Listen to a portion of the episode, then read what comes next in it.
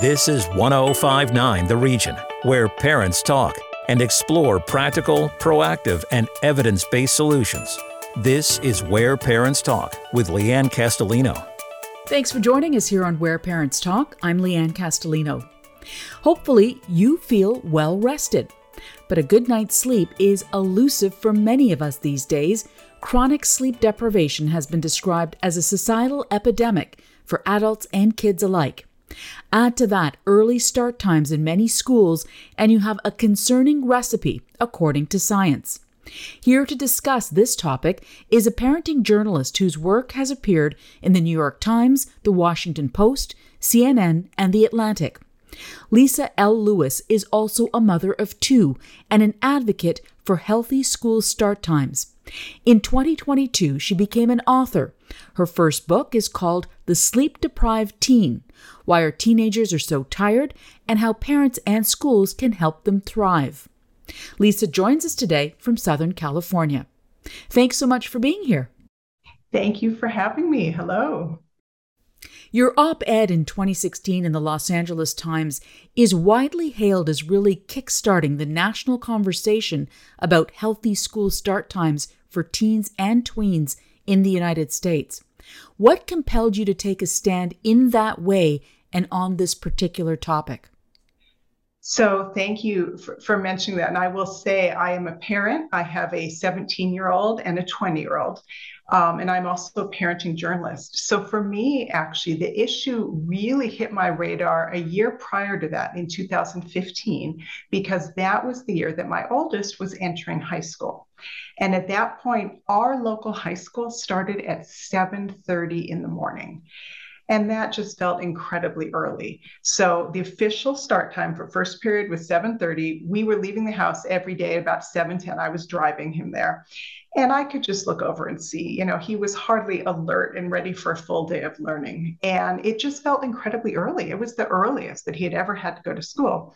So I sort of put on my journalism hat and, and started looking into the issue and trying to figure out why was it that our high school started so early? And what I quickly found was that it was not unique to our high school or our community.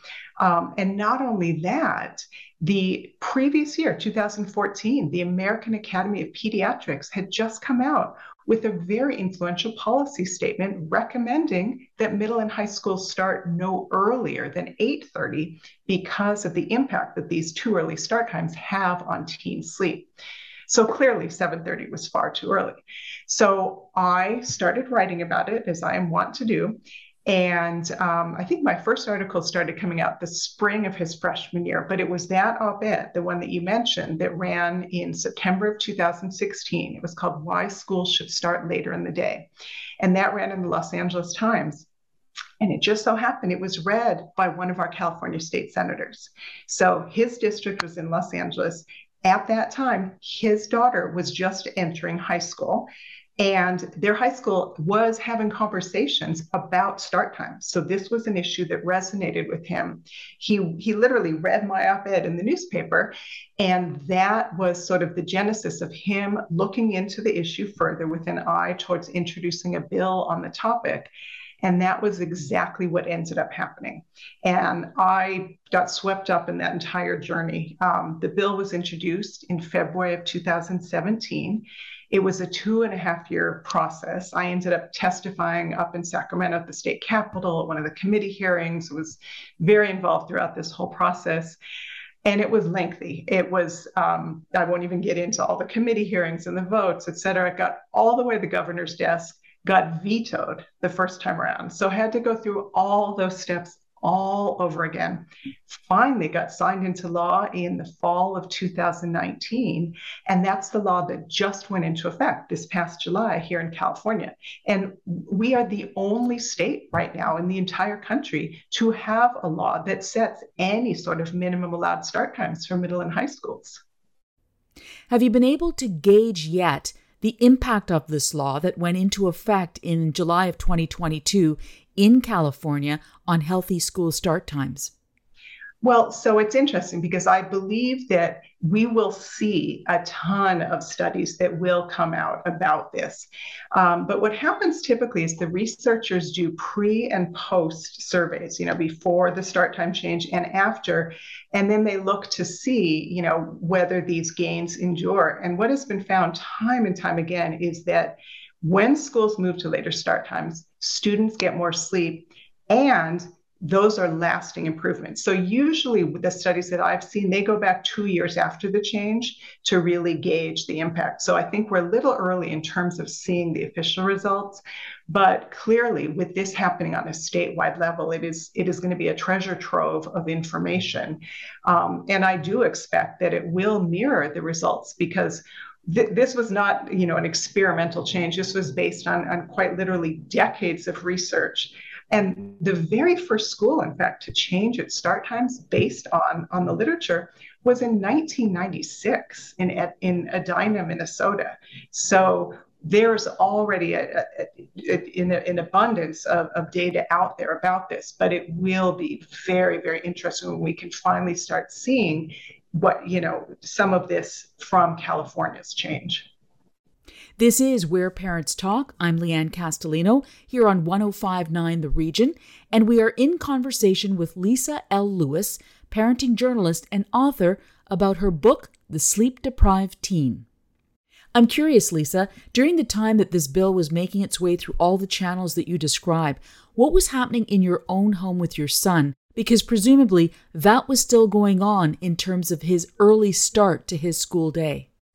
Yes, no, he still had a 7:30 start time, and um, it was it, it, was somewhat sad. In fact, there, you know, both my kids, of course, were very aware of my involvement in this. And at one point, you know, I remember him sort of saying sadly, "Well, it's it's not going to happen in time for me," and and it didn't. The official time change did not happen.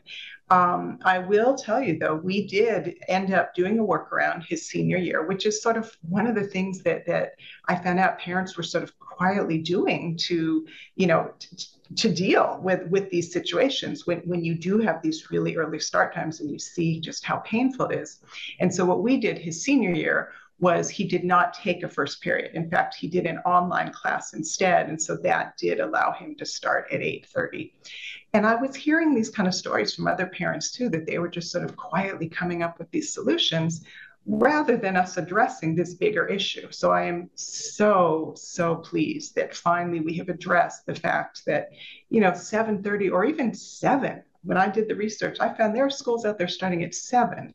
So I think it is such a boon to our teens not to have those start times anymore. Arianna Huffington, CEO of Thrive Global, has described your book, The Sleep Deprived Teen, as, quote, a call to action for parents everywhere to help their teens thrive. What is the call to action that you propose? Well, so we have this change here in California, as we've been talking about. But we are the only state that has this law. So I do devote the really it's the the, the um, last third of the book to tangible steps that parents can take, and, and we can talk a bit about things parents can do in our own homes to help our teens. But the biggest policy change that can be made is changing these start times. So I do get into a lot of detail about that. And my hope would be that California's um, change and the fact that, that we now have this in place is going to help put some wind in the sails of some other states that have current bills under consideration and maybe also will foster similar actions elsewhere. Now, you yourself have had the benefit of lived experience that you described with your son. You've also had the benefit of years of research going through this topic. What do you believe is incumbent, fundamental for the average parent to understand about teenagers and sleep? That is such a good question. Um, what I found was that there are a lot of misconceptions out there when it comes to sleep. And I think it, when it comes to sleep overall, I would say that many of us are sleep deprived. Um, you know, we are up against this attitude that sort of if you can get by on less sleep, that that's somehow a badge of honor. And so I think that's sort of the first misconception to take off the table because none of us function any better when we are sleep deprived. You know, we do it because we have to, but there is no benefit from that. And when it comes to teens, um, there are several core pieces of information that I that I always like to start with because I feel like sometimes these these aren't as widely understood. The first is, you know, and it, it sounds obvious, and yet our teens are not yet adults you know, they are still going through this massive phase of development. We see the physical transformations that take place, but they are going through a massive phase of brain development too. And they are not yet adults. They don't yet have adult sleep needs. Up until age 18, the official recommendation is eight to 10 hours of sleep every single night. And I think sometimes that isn't as widely understood because we hear, oh, eight hours. Well, that's the that's great for adults. The range for us is seven to nine hours. But for teens, that's the minimum of what they should be getting. And then when you realize how few of them are even hitting that minimum, it just gives you a sense of how widespread this issue is. Um, and just a quick data point the CDC in 2019, as part of their youth risk behavior survey, they asked high schoolers how much sleep they were getting only 22% were even hitting that minimum of eight hours a night. So this really, truly is an issue. And there's one other piece because so often people say, oh, well, if they're so tired, how come they don't just go to bed earlier? You know, as if the teens are being stubborn by doing that.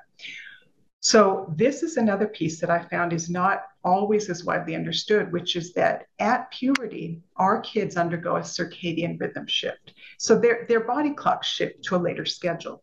So if you have young kids, you know, they bound out of bed at six in the morning, they run hard all day, they fall asleep at seven or eight at night. You know, that's great, but that does not happen. When when kids hit the teen years, all of a sudden they shift later.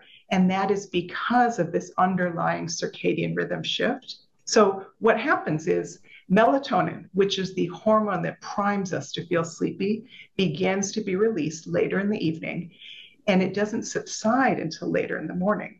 And so our teens are quite, you know, quite often they are not feeling sleepy until about 11 o'clock at night. So it isn't as if, oh, well, teens would just go to bed at nine o'clock, problem solved, because they would lay there and stare at the ceiling.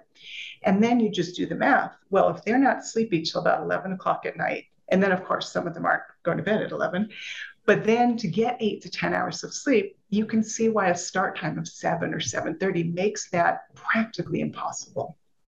Our conversation with Lisa L. Lewis, author of The Sleep Deprived Teen, continues in a moment.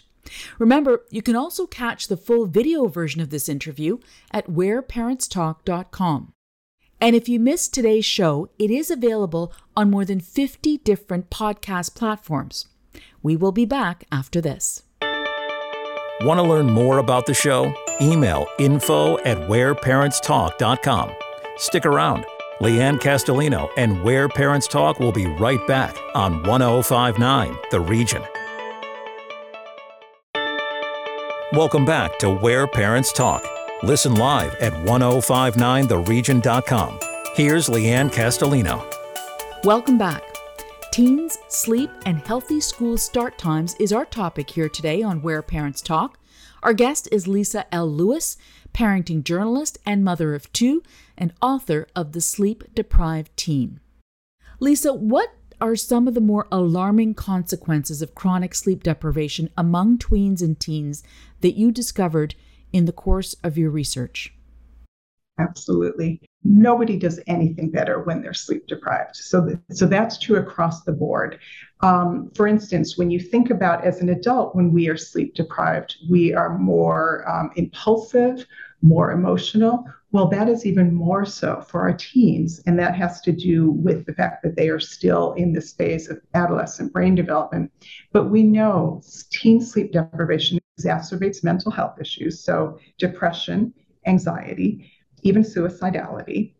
We know that it drags down school performance. They see attendance go up, they see um, uh, tardies go down, they see grades go up, graduation rates also go up fairly significantly. So, from a school standpoint, there, there are very real gains. And then there's also a, a lot that are probably more in, in the realm of public health because teens who don't get enough sleep are more impulsive, more prone to risky behaviors. And that also includes things like drowsy driving. When you start to think about it, it really does give you pause, whether you're a parent or not, because the instant potential danger that it could cause. So, Lisa, take us through some of the tangible actions that parents can consider taking to create a sleep friendly environment in their homes for their children.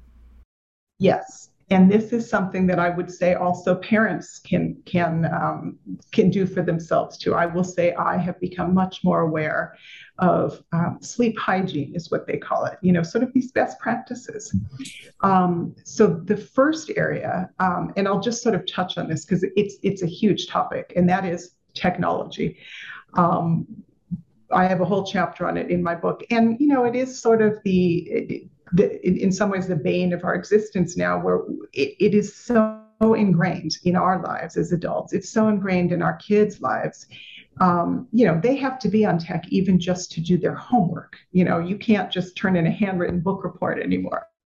They are online to do their homework. They have to turn in their assignments online, um, let alone the piece, you know, that, that is social media.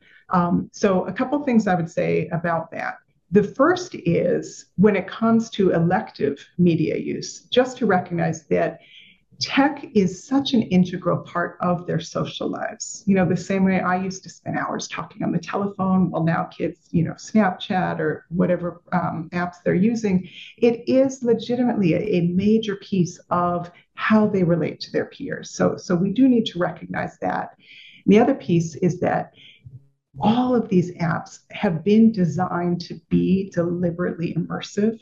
So the teen brain is even more receptive to rewards. That's what likes are in social media. That's what leveling up is in a video game. So, just to sort of understand what we're up against, I mean, it really has been designed to be as enticing to them as possible. So, um, and you know, that that can be fine, it has its place, but Ideally, that place does not include in the bedroom and it does not include being on it up until the second you turn out the light. So, best practices would be no tech use an hour before bedtime. And those are actually the official recommendations of the American Academy of Pediatrics.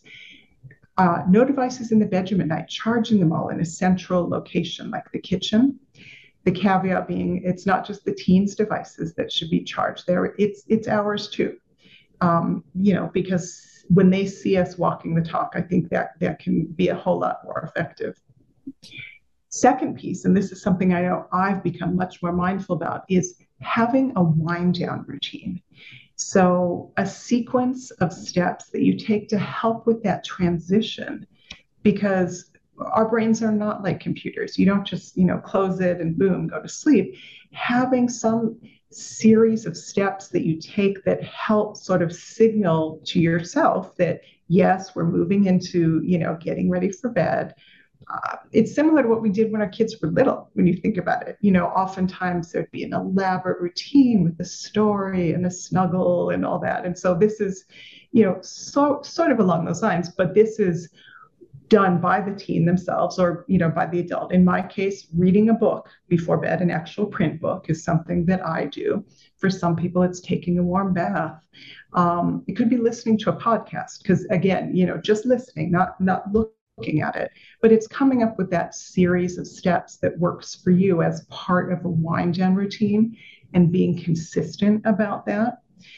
And then another piece i would recommend for parents is to take a look at their teens' schedules, everything they have on their plate, and see if they might have too much on that plate. Because you know it, it's so easy to keep adding things without sort of looking at the cumulative impact of not just the time they're in school but the anticipated homework load for each class they're taking which of course can be higher if they're taking an honors or an advanced level class.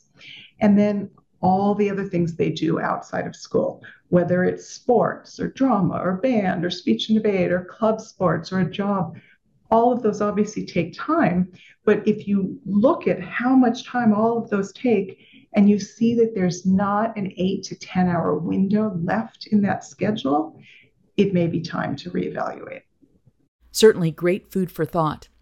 Now, was there a particular piece of research, Lisa, that you pored over and uncovered in producing this book that really struck you? Yeah, that is a great question. Um, there, there were several, I have to say, because I really did spend months, um, and, and I was fortunate to have met and been in contact with so many of these researchers as part of our, our uh, legislative process here in California. Um, I would say finding out more about the role of sleep in suicidality, that was a, a real eye opener for me. And as a parent, it's the kind of thing that just sends chills down your spine. Um, because all of us, and especially our teens, have been through so much these these last few years, and you know it's already hard enough for them. And then when, when you layer in sleep deprivation, you realize the real harm that's doing. I think another piece that um, really was interesting to me was when I looked at technology and really sort of looked at, at what at, at the evidence of what was out there to find that you know we always hear about blue light and blue light does have an impact because it is alerting you know it helps us feel more alert. But to find that it was not considered the primary reason why tech use can impact sleep. That it, it's one of the top three, but it was but these other two ranked higher, and the other two were the fact that it just takes time away from sleep which again makes sense when you think about it. If you're up until 1.30 playing a video game, you are literally cutting into your sleep time. But the second piece, which I had uh, alluded to earlier, was the fact that generally what we do and what our teens do on tech is so immersive and engaging and stimulating. So if a teen is, you know, involved in some deep conversation with a friend about some issue that's going on and they're doing that back and forth by text, it's not just the light from the text. It's it's the fact that you know it's all the emotions that it brings up. And so you know it makes sense intuitively when you think about it but i think we hear so much about blue light and just to recognize that these other aspects of tech use really do in fact have more of an impact when it comes to how they're taking away from our teens' ability to get a good night's sleep. Another aspect that you cover in your book is how sleep is affected by gender, sexual identity, and socioeconomic background, which really is quite interesting. Can you take us through some of the highlights of what you found there? Yes, and I'm so glad you mentioned that because that too was was something I, I should have mentioned that I wasn't as aware of. And I feel like um, some of these are such large issues that it isn't necessarily something we can fix, but being aware of these additional complicating factors, I think, is so important. So first, when we talk about um, biological sex, because that, because that's really what it is, it has to do with biology. Well, turns out that at puberty is when it starts to diverge, where girls have a higher propensity for insomnia and also take longer to fall asleep. But the other key complicating factors that biological females have is oftentimes their sleep is impacted by their monthly menstrual cycle. So, you know, PMS, period pain, all of those can affect your ability to get a good night's sleep.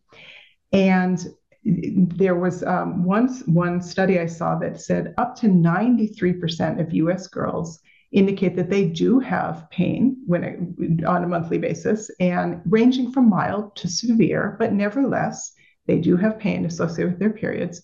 And then also the fact that about half of US girls have gotten their periods by age 12. So just to sort of, you know, give you a sense of the scope of this, and this is a regular occurrence, and it's an additional complicating factor when it comes to sleep. Um, similarly, uh, the research shows that teens of color um, are disproportionately likely to sleep worse than their counterparts. And a lot of that has to do with discrimination. And this can be everything from microaggressions on up but they have a cumulative impact. And the fact that you know they contribute to the, these ongoing stressors that that our teens are facing that impact their sleep. There's even um, what's called epigenetic factors which, which is essentially a legacy of discrimination that's been hand, handed down. And so for teens of color the bottom line is they tend to not sleep as well as their counterparts the same is true for LGBTQ teens. And again, a lot of this does end up um, often being attributed to discrimination. But the bottom line is they often don't sleep as well. And then the same is true when you look at issues of poverty and neighborhood environment. A teen who doesn't feel safe where they live, who lives somewhere where it's crowded or noisy, or is going to bed hungry, is not going to sleep as well. And so it, it's particularly um, concerning when you can, when you think about the fact that a teen can be in more than one of those categories. And just to be aware that these are all additional complicating factors above and beyond what teens are already facing. And so i think it, it sort of brings home and underscores why it's so important to allow our teens the opportunity and not be cutting into that sleep with these start times that are so early because there's often so much else that they already are dealing with. Lisa, are you able to paint a picture for us of some of the school start times currently in the United States that really caught your eye? And what more needs to be done to ensure that California is not the only state to have actively addressed this topic?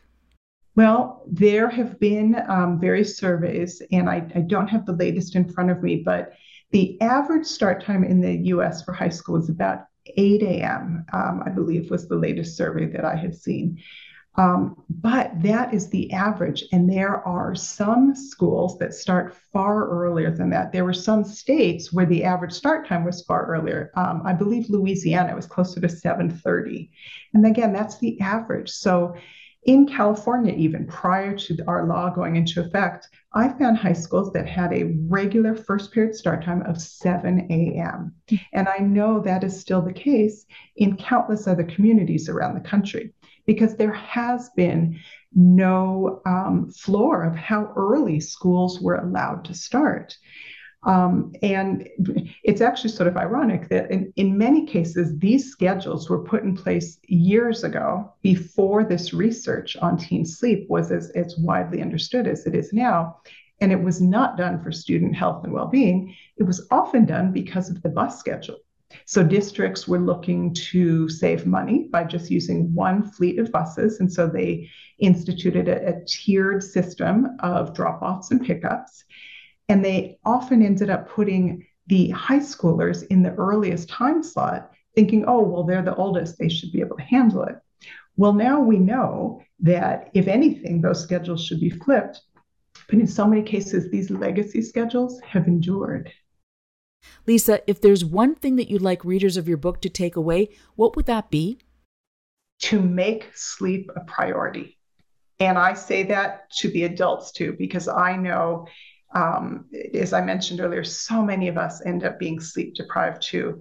And when we are well rested and our teens are well rested, it really sets the stage for better interactions. Absolutely. Lisa L. Lewis, parenting journalist and author of The Sleep Deprived Teen, thank you so much for sharing your time and your thoughts with us today. Thank you so much for having me. And that's this edition of Where Parents Talk on 1059 The Region. Thanks so much for listening and hope you'll join us next time. Sign up for Leanne's parenting newsletter and so much more at whereparentstalk.com. This is Where Parents Talk on 1059 The Region.